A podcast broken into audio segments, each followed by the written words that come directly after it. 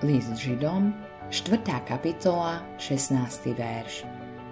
Pristupujme teda s dôverou ku trónu milosti, aby sme prijali milosrdenstvo a našli milosť na pomoc v pravý čas.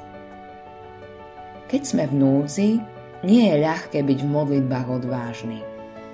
Zvlášť je to ťažké vtedy, keď nás svedomie obvinuje za naše podvody, neposlušnosť a neveru voči Bohu.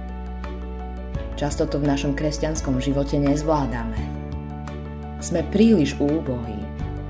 Sme ako váza, ktorá neznesie nič a hneď sa rozbije.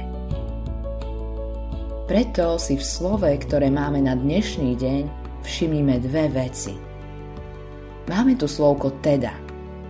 Poukazuje na predošlý verš, ukazuje nám, na akom základe môžeme k trónu milosti s dôverou kráčať.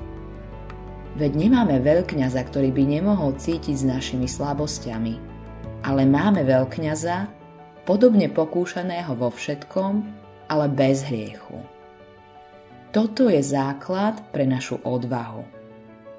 Boží syn s nami cíti, pretože vie z vlastnej skúsenosti, aký je ľudský život a v akých podmienkach žijeme. On zažil všetko. Žil život na zemi, bez hriechu.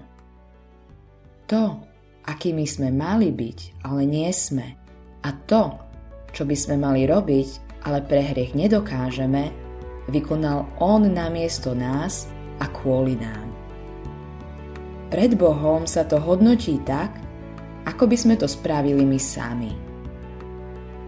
To druhé, čo by sme si mali všimnúť, je, že môžeme pristúpiť k trónu milosti – za nič dostávame všetko.